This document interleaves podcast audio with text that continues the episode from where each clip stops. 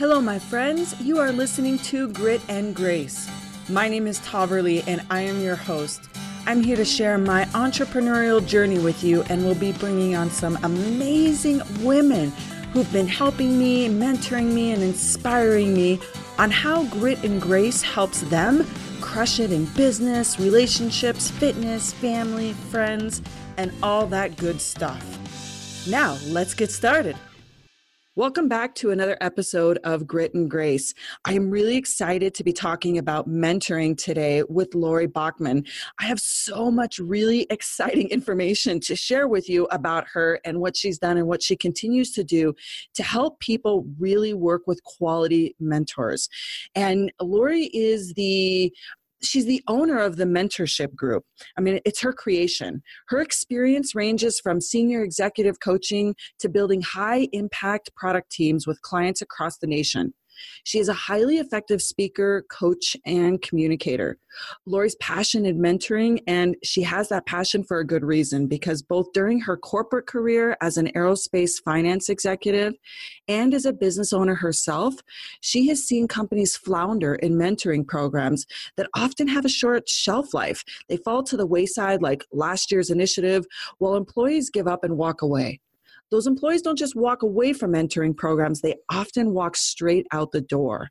For this reason, she has dedicated herself to teaching a straightforward way to pass on skills between any mentoring pair or team that not only benefits the organization's goals, but also keeps employees engaged and equips them to mentor others. So, my friends, make sure you get your pen and paper ready because we are going to be talking and diving deep into this topic.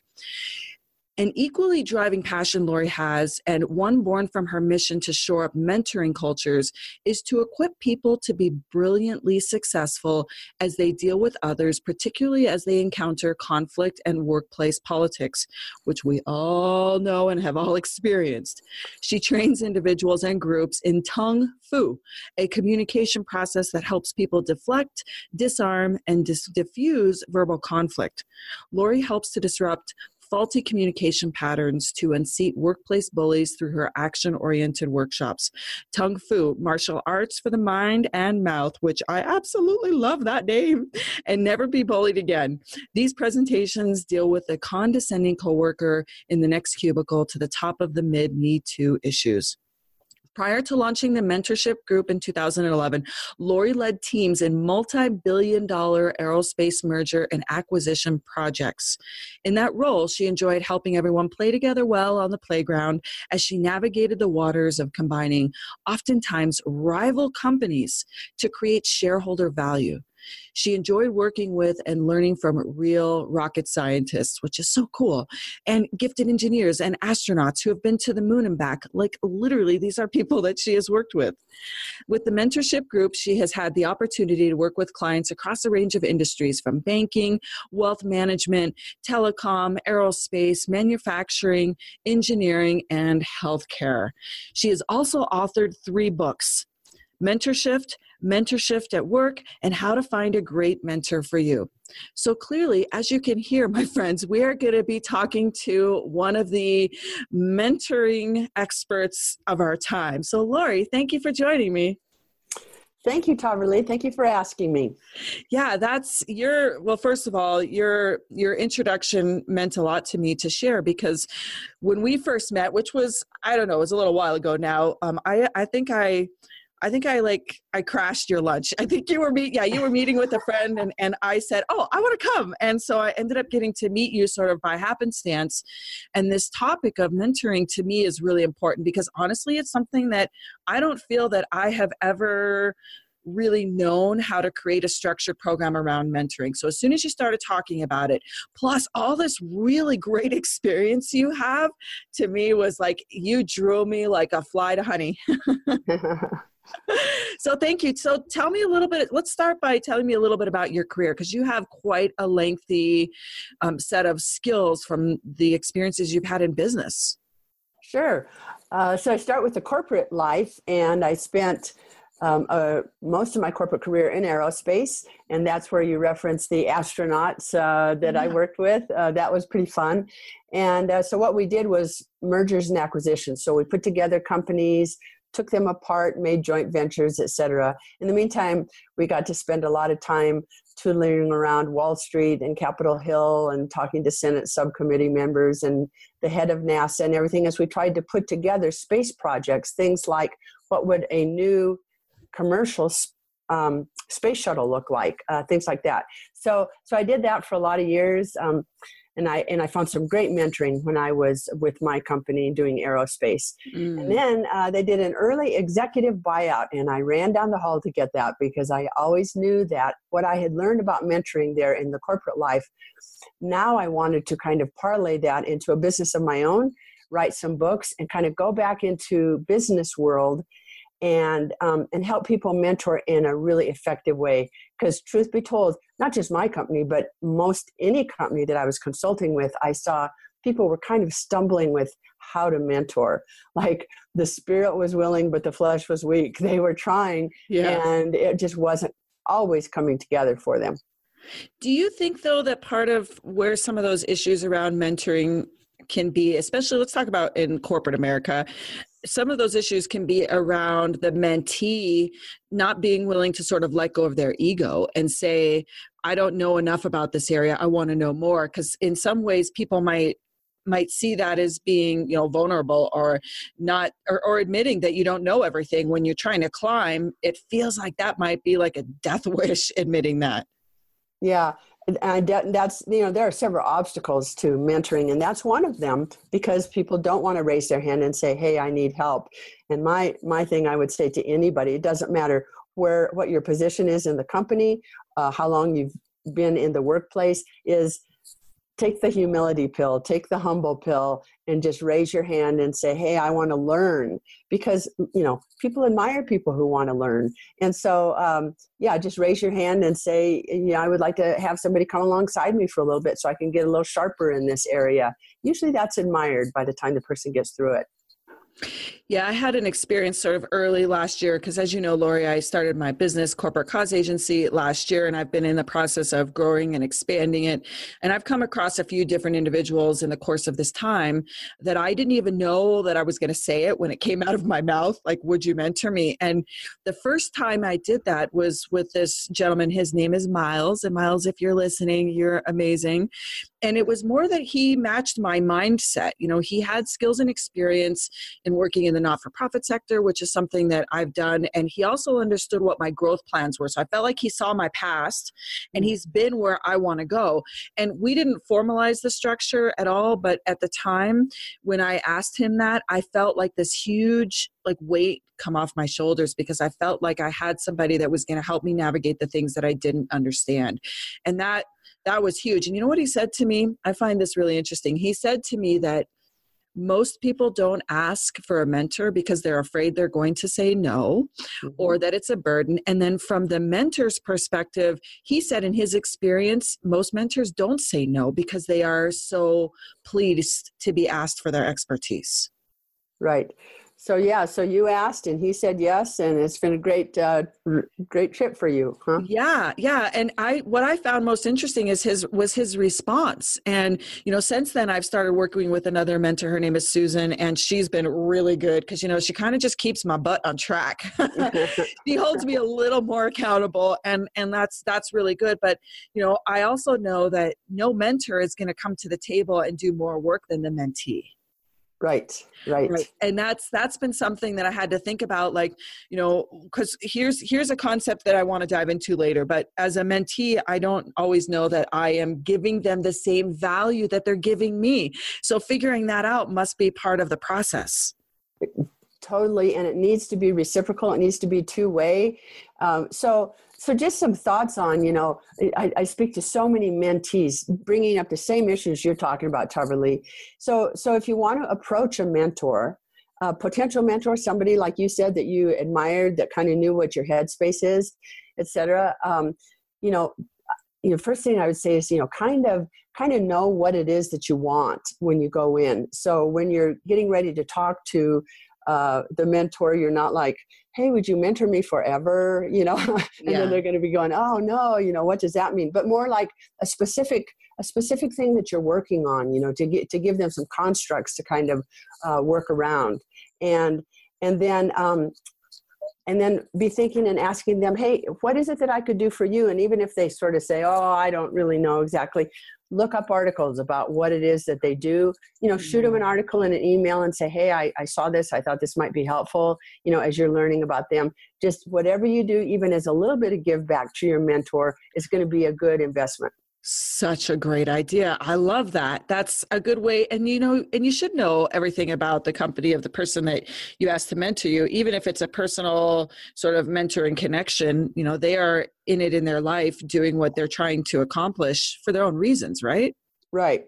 Um, okay, so tell me about like your mentoring experience early on as a mentee. Like who who came into your life and and mentored you as you were building your career? Uh, I had many great mentors. I'll tell you about one that's kind of a fun story. Uh, there's a gentleman who was indeed an astronaut, and his name is Ken Mattingly. And if you watch the movie Apollo 13, which a lot of us have probably got that somewhere uh, yeah. downloaded on our computer, he was the astronaut that was not able to go on the Apollo 13 mission. Um, he was played by Gary Sinise in the movie. And um, anyway, Ken uh, was one of the ones that was very instrumental in helping bring that uh, crew back to Earth safely when that spacecraft was mm. crippled. And then he went on to uh, command a couple of space shuttle missions. So he was my boss and mentor a couple of times in my career. And he, um, you know, he was so smart and literally out of this world smart. But one thing he did that was really cool that made the mentoring relationship easy and it addressed issues of schedule and budget and things that people trip over when you're in the workplace you know oh i don't have time to mentor etc right. he would take me or a couple of my colleagues with him and i underscore the word with because then we got to see him in action. We got to debrief after we would go to a meeting or after we would you know go to a launch of one of the rockets or you know we got to just be in the moment in the in the meetings in his presence. And so it wasn't just like a oh let's go meet for one hour under the fluorescent lights and sit at the co- uh, conference table kind of mentoring. It was like real life stuff.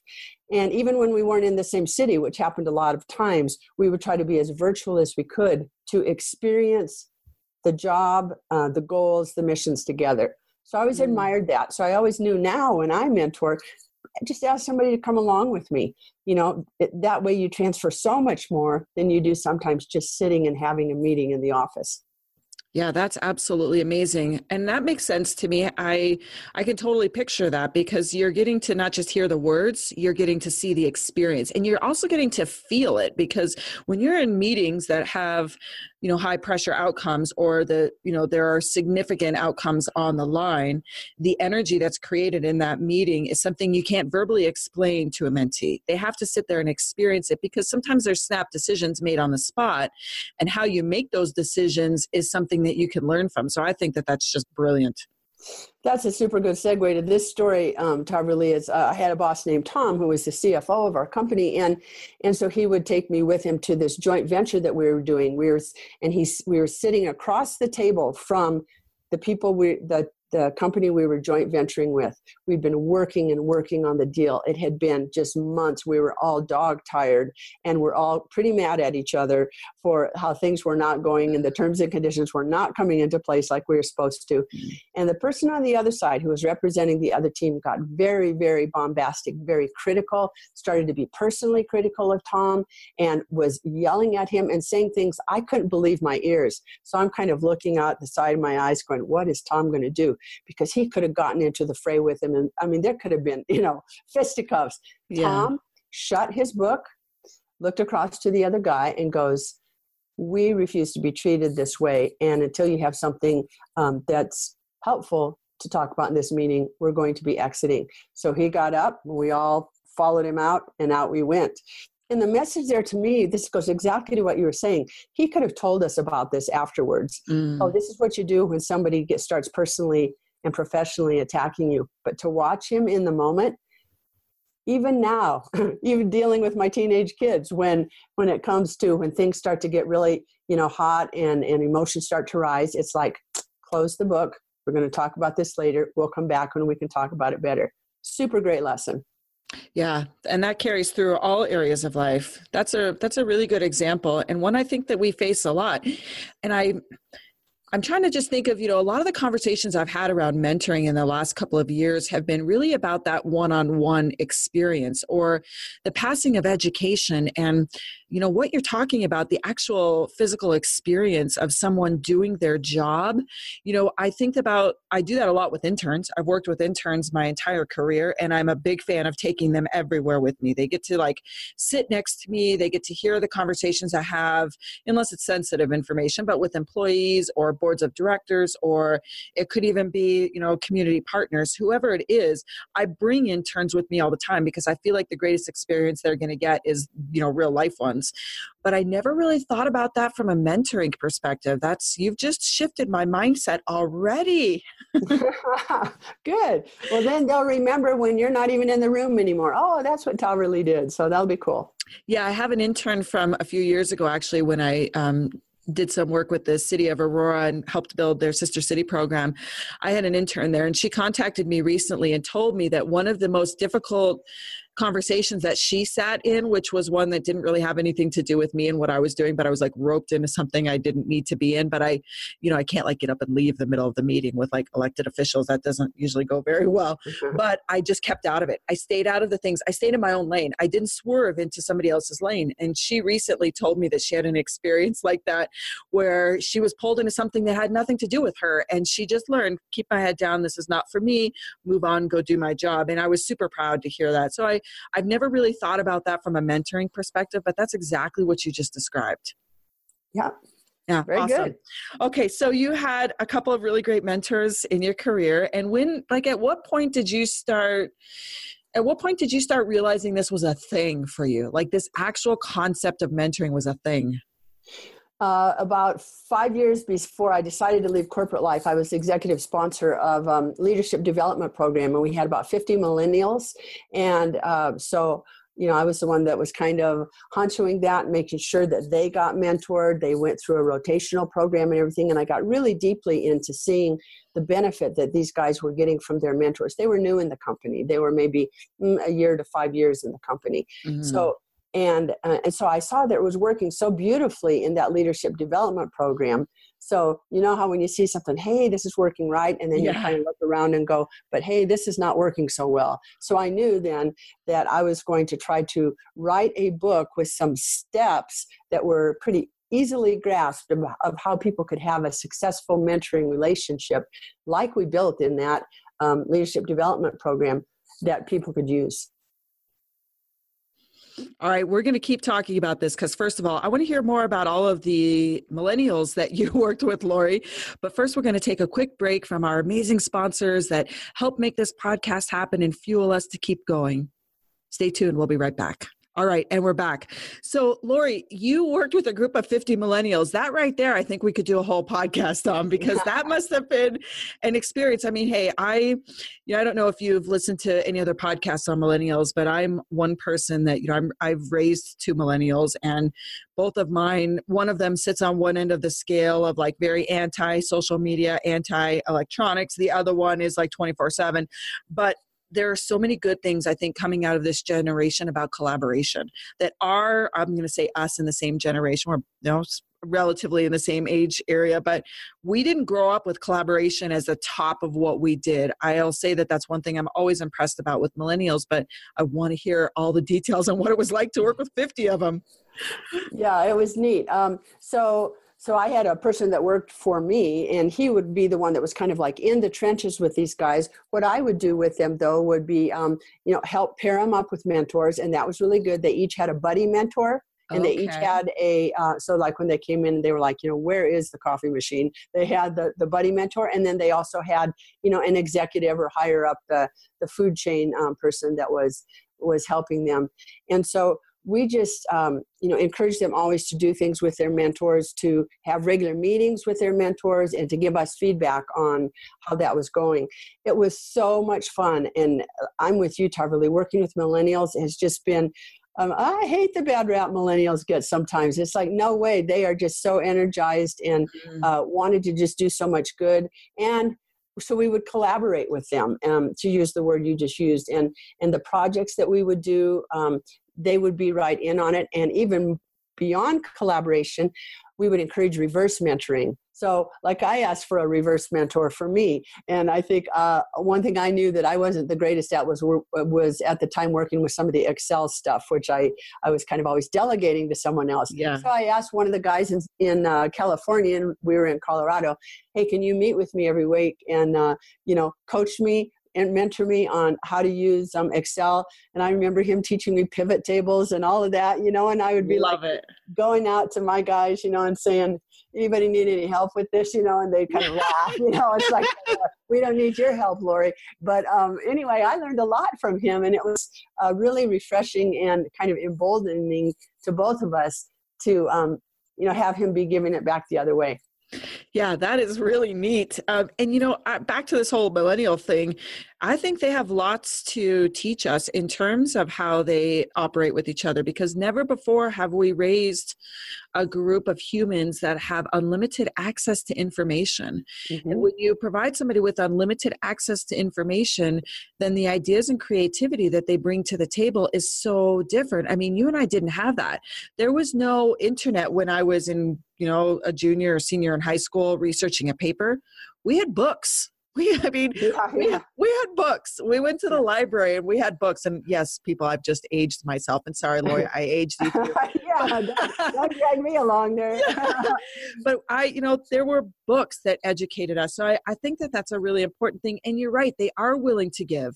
If i think of somebody mentor you and helping you in excel i mean if the millennial generation knows somebody knows something that you don't know this is where i see that sort of humility pill that you talked about being necessary because it doesn't matter how old you are i think if you stop learning you're not growing and then you're dying. So it doesn't matter what age you are i think we still have things to learn. And that reverse idea of having someone with less experience but more technology knowledge helping my generation oh to me that is absolutely a huge win. Mm-hmm, totally yeah, uh, interesting. I, yeah go ahead yeah so i so when you finished that program was your company open to you like continuing it because it sounds like it was sort of a project of bringing these 50 new employees in and i like it that they had a buddy to help them navigate a new office because we've all been in brand new offices and don't even know like when you're supposed to take a break or where or if those stack of granola bars in the kitchen are for everybody or you know like they are yeah, yeah. people don't know that so that buddy system is good but then you helped match them with an internal mentor to help them in their actual position itself. So when that was sort of done rolling out, is it something that your company continued? still ongoing yeah it's been going on for for years and so the, and now they do leadership development programs across all different disciplines they do it in finance and engineering in operations in it in hr so yeah it's a, a it's a super great concept and um, that that just kind of keeps on giving if you want to put it that way and do you think a lot of companies do it this way, or is this unique? Because honestly, in all of my experience in the corporate world, I've never seen anything like that. So, is this not a common thing? Um, I think you have to look for it. And I think one of the big selling points that, especially um, big corporations that have some of the financial resources to do it, it's a big selling point for people coming out of um, college or grad school, mm. or uh, maybe coming, you know, in the first 10 years of their career from another company that if they have programs like that leadership development programs that include a strong mentoring component that that's a big selling point for that company. And they are out there for sure yeah. And that's that's good to hear because what you're talking about to me I think is is part of what you're going to see in the future. You know, I'm a big believer in social impact as a way to bring more talent to a company, meaning, you know, what I do at Corporate Cause Agency helping businesses grow their community partnerships and engaging their employees in that process. We know that this next generation wants companies to care about more than just their bottom line. They want we, they want the company to care about the community and to care about their values as well. So I think that along along with that it's this this concept of how you're connecting or how you connected as part of that program new employees with mentors because it's really hard when you start out. We've all been there. Yeah. Awesome. So you finished that then what oh, about that time, then I decided to launch my own company. and That's about when I left, and uh, so I started the Mentor Shift group, and and I just had this burning platform to write this book, um, Mentor Shift, not mentorship like S H I P as in Paul, but oh. Mentor Shift. Yes. is a different way to mentor. So it's a four step process, and I made it easy to remember no show, grow, go. And it's a four step process that anybody can kind of come in and take their mentee and, and go through and, and I come out the other end with a mentee who's not just up to speed on new things, but able to turn around and mentor somebody else. Yeah. Okay. So let's go through those four steps. What are they?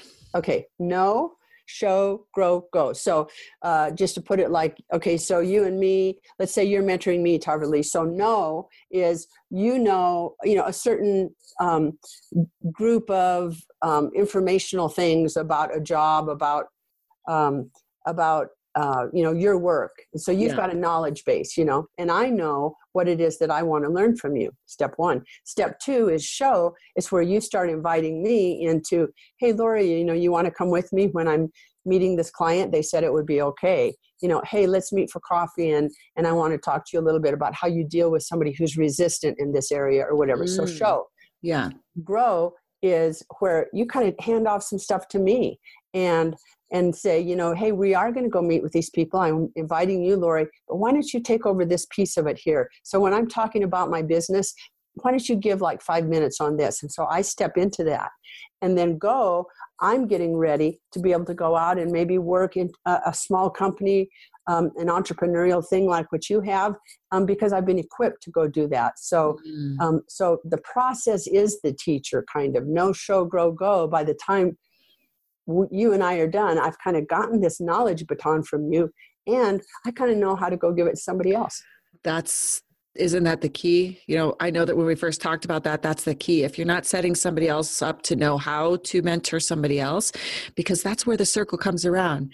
That's you know i know people can't see your face but i can. And when you talk about it this is where you light up because i know that you are teaching people not just to how to be a mentor but how to be a mentor for somebody else. So it's not just about what you get it's what can you get so you can then pass it along.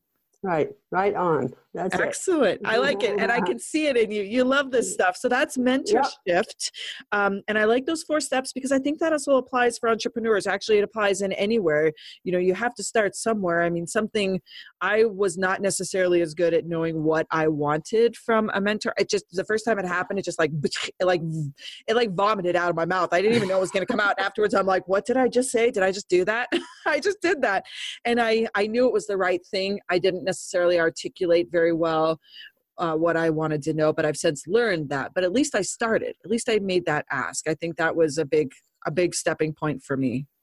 Yeah, you know, and I've spoken to I mean like I think thousands of people, and and I always canvass people about what your questions are. You know that you have ahead of time before I go in and speak to an audience, and they're always around this. And you and I are hitting on them um, all the time here. The first question people have because I them turn them into me ahead of time how do I find a mentor for me?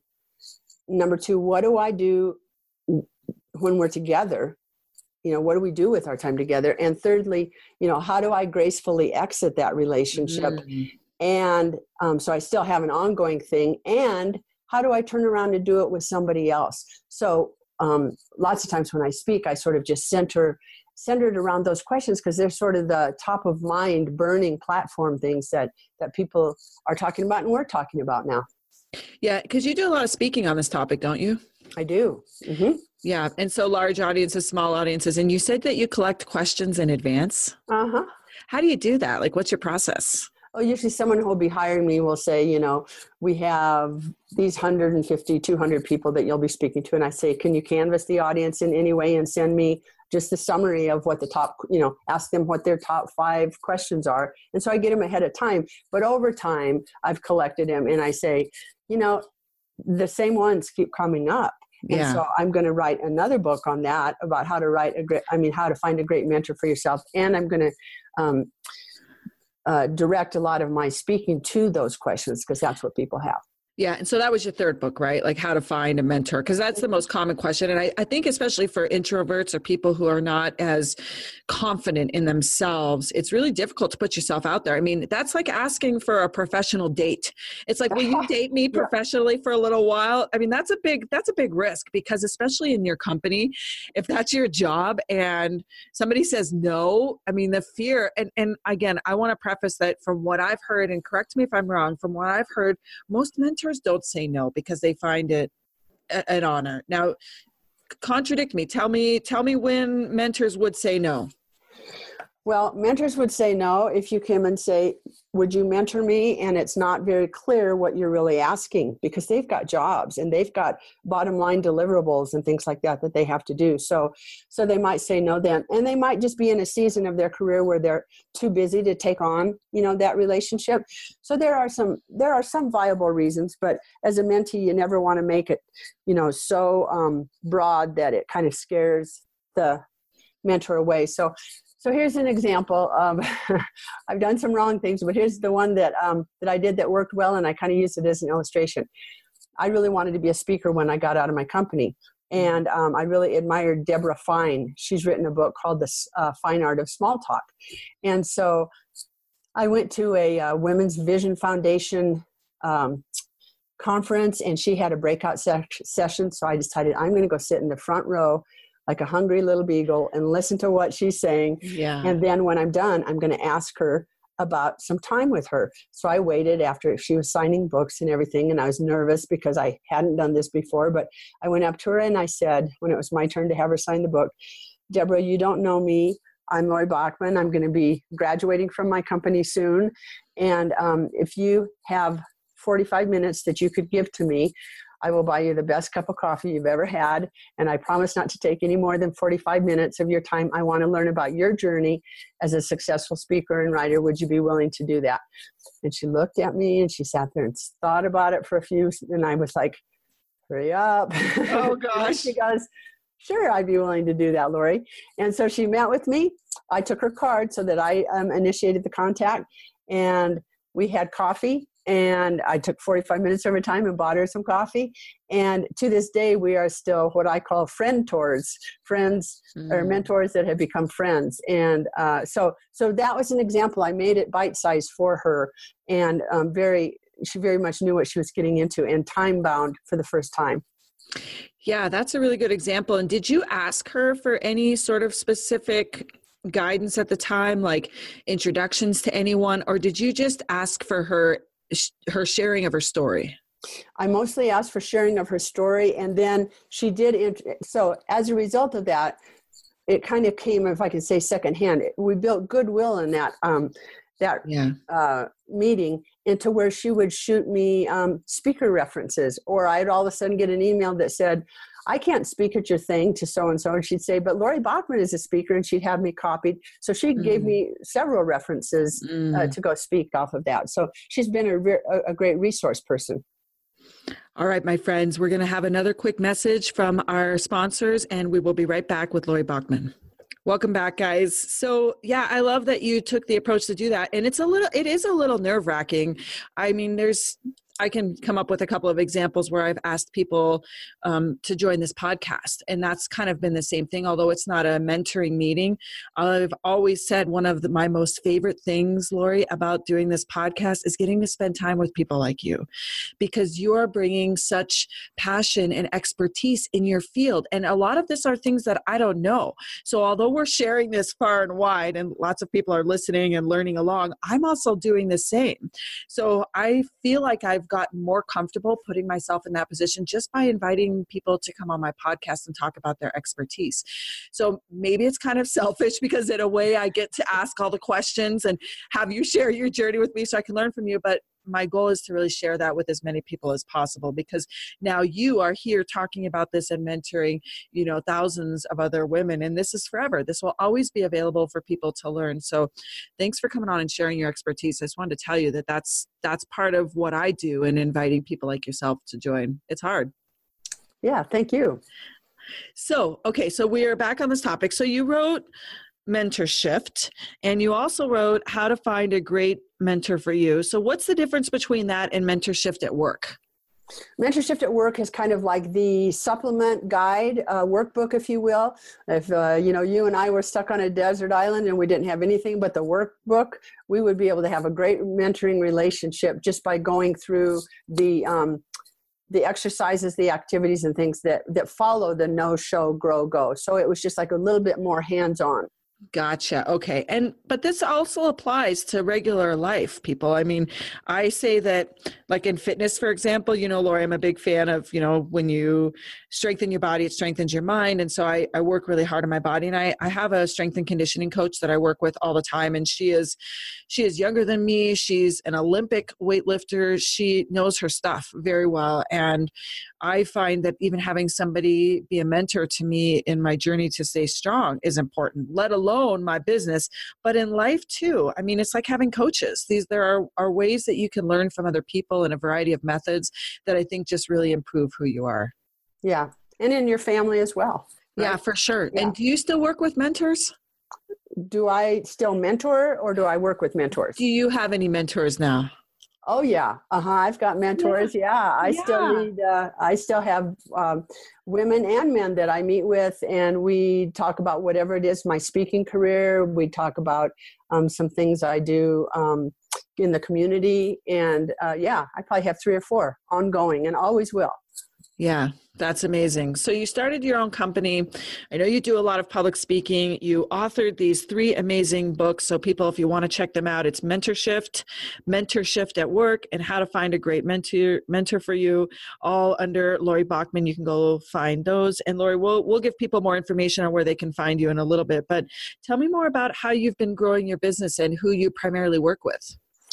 So I've uh, um, I've been growing my business. Um, I've been in it now seven years. I spent a lot of time, especially initially, going into to big corporations that I was very familiar with, uh, what that whole infrastructure was like, and helping um, to build um, to build mentoring programs. One example was a, a company had me come in, and they had just been taken over, and they had um, ten women that they wanted to promote from like a senior manager director up into start getting them into the c levels.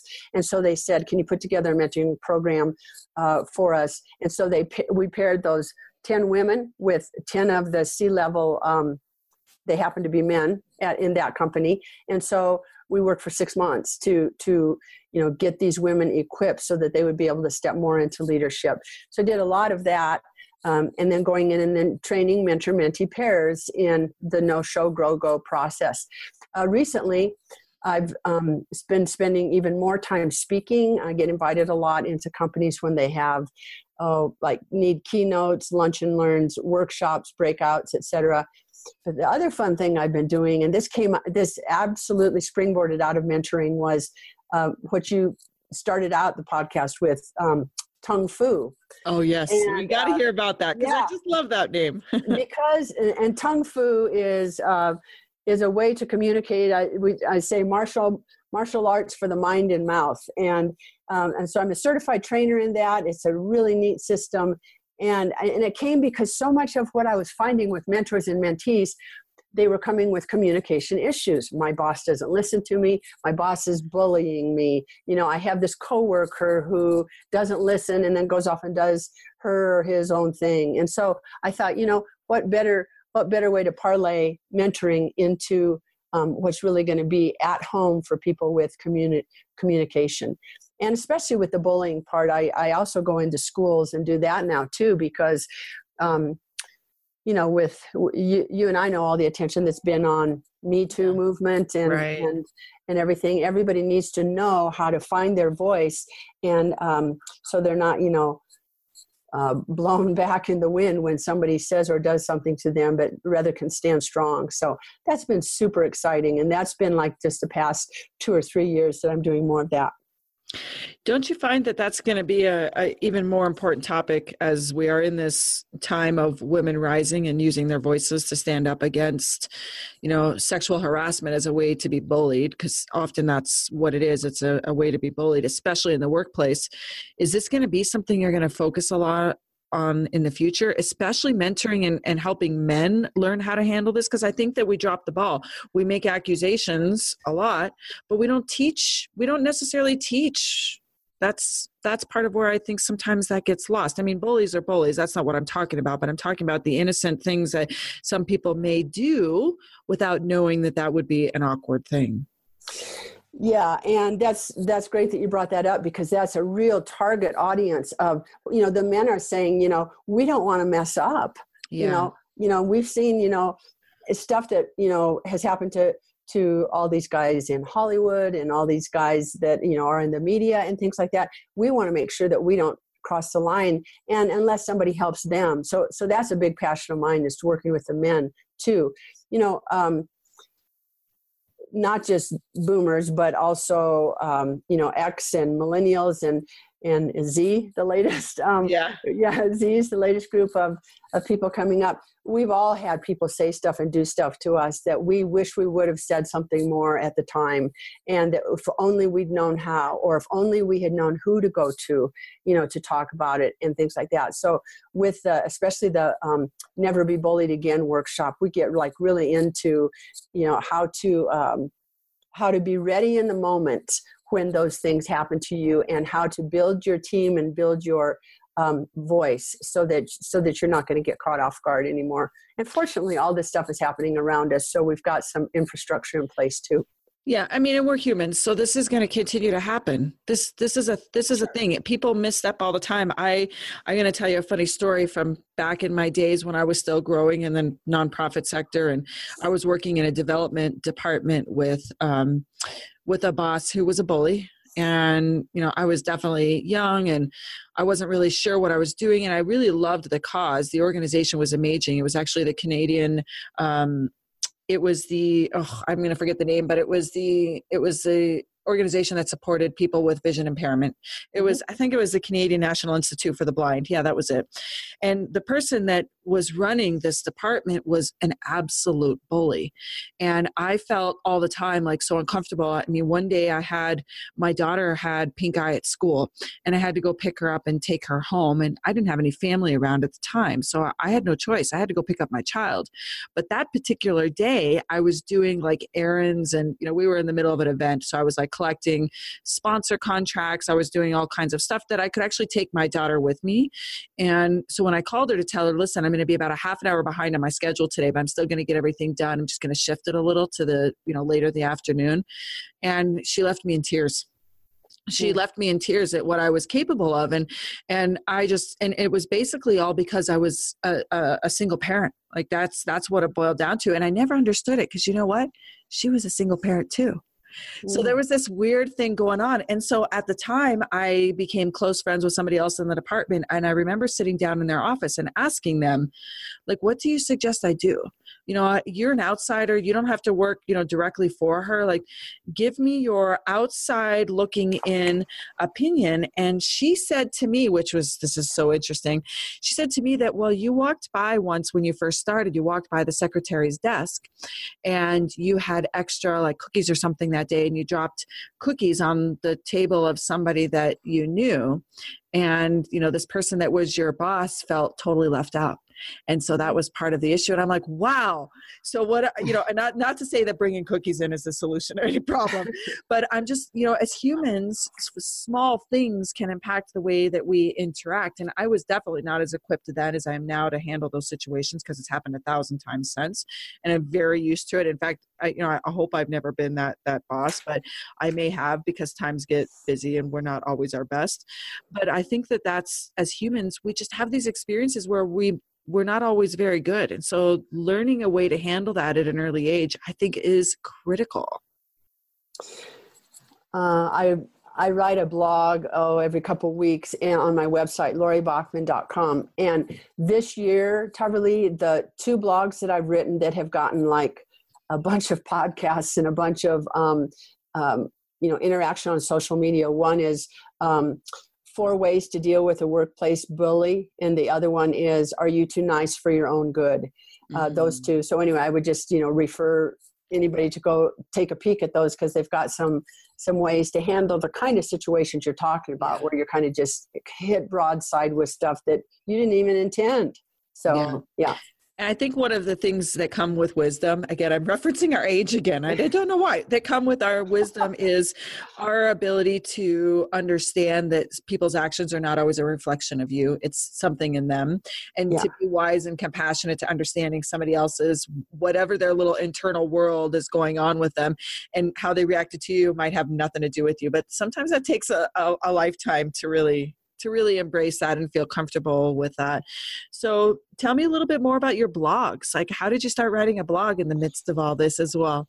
Well, just from the passion of mentoring and then the passion of Tongue-Fu and bullying, um, I just, you know, write what's kind of on my heart and what I see, you know, is- issues are in, um, you know, online that people are interested in. So, so I write everything from about millennial mentoring to um, with mentoring that I told you, uh, to bullying, to you know, to whatever is um, kind of like at the top of the the news and and on the top of people's minds. And so it's a good outlet for me. I love to write. But I'm kind of tired of writing books for a little bit, so I'm doing it yeah. on my blog.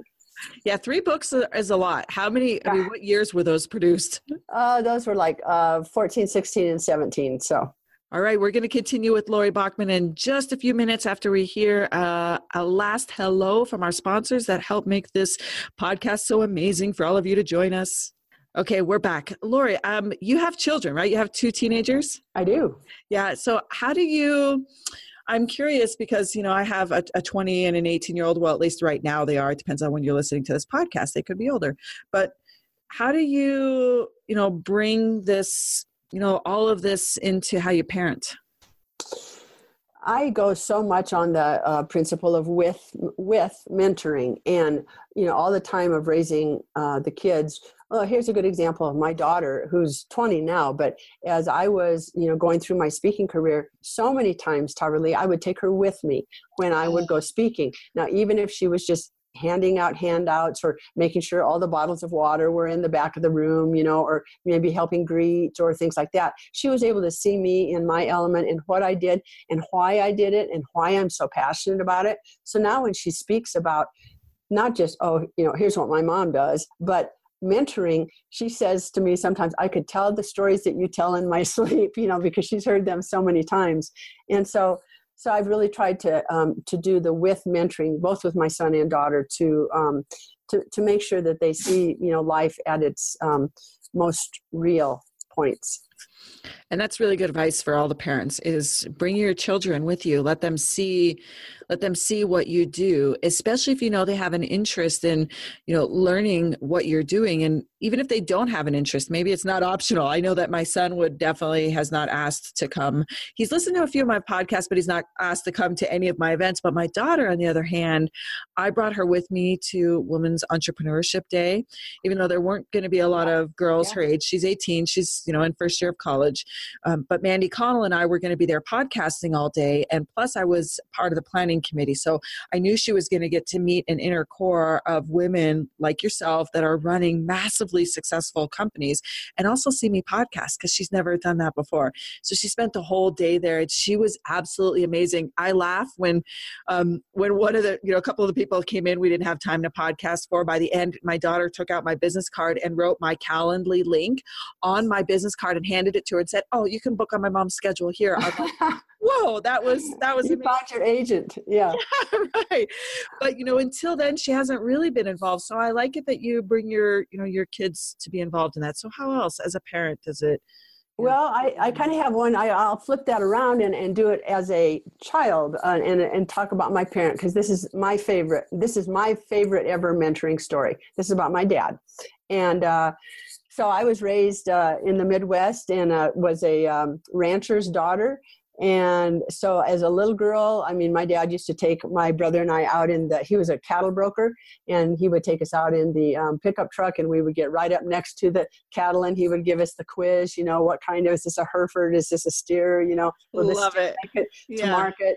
And, uh, so uh, and then he he taught me just you know even up through high school how to you know stay on a horse that was running away how to act in an auction market um, setting you know uh, how to shoe horses you know i mean you know the whole thing that was my growing up and my dad would take me with him on these cattle trips and we would just i would watch him do business mm. so then i went to college and i ended up in um, aerospace and yeah. so anyway so my dad had you know that always been a fun part of my growing up well about seven years ago, Tahverlee, it was in um, 2011, um, and I had started my own company. My mom called me and said, and they live here in Denver, and said, um, "Your dad needs you. Could you help him?"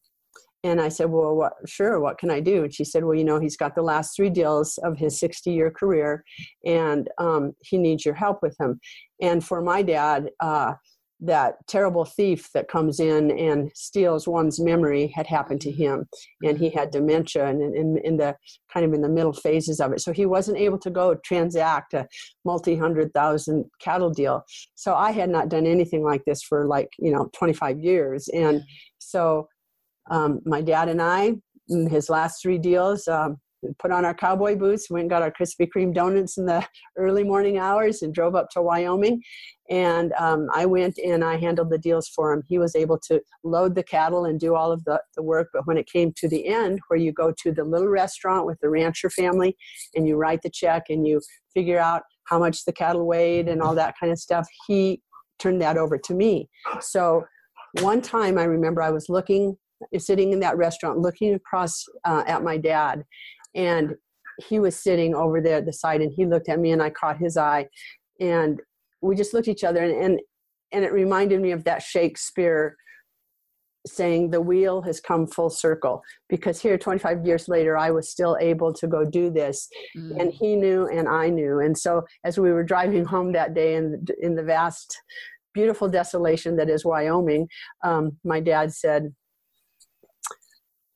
I, I never could have done this without you. And I said, I could only have done this with you, Dad. So all these years, that gift of with mentoring kept on giving, and I was able to help him end his 60 year stellar career as a, as a cattleman with grace and dignity. I love that so much, Lori. Thank you for sharing that story. Yeah. Well, thank you for coming on my show. I people have lots that they could continue to learn. I feel like we barely even skimmed the surface of the topic of mentoring. There's so much so much detail to it, but I love that you've given people action steps or something to think about it stuff to think about it in a different way. So, not mentoring, but the mentor shift. I love that. So, tell our listeners where they can find you. I know your website is Lori Bachman, that's B A C H M A N dot com. Uh, what about social media? So uh, I have a Facebook page, the Mentor Shift Group, uh, and I'm also on LinkedIn and Twitter. And you can just find me by typing my name in, Lori Bachman. Great, and I will put notes um, in the show profile so people can find it that way as well. But my last question for you, which I like to ask all my guests, is what percentage of grit and grace are you? so 30 years ago, I would have been about 99% grit and uh, not too much grace. And uh, as time goes by, I think I've uh, gone a lot more to the grace part of life, grace for others, grace towards me, uh, myself, you know, the, the places where you stumble in life, grace towards my kids, um, you know, grace towards um, just, just, um, a view of helping people be the best that they can be and and helping them to find their place in this world. That's the thing. That's the grace that i want to flow out of me now. Amazing. Love it. Thank you for coming on lori. Thanks Tahverlee. talk to you soon all right, everyone, you got to hear this amazing woman, Lori Bachman, who is a master at mentorship. And she also trains people in the art of Tongue-Fu, which I think is amazing. Go check out her books, check out her website, find out more on how you can work with her. And as always, my friends, go be fierce.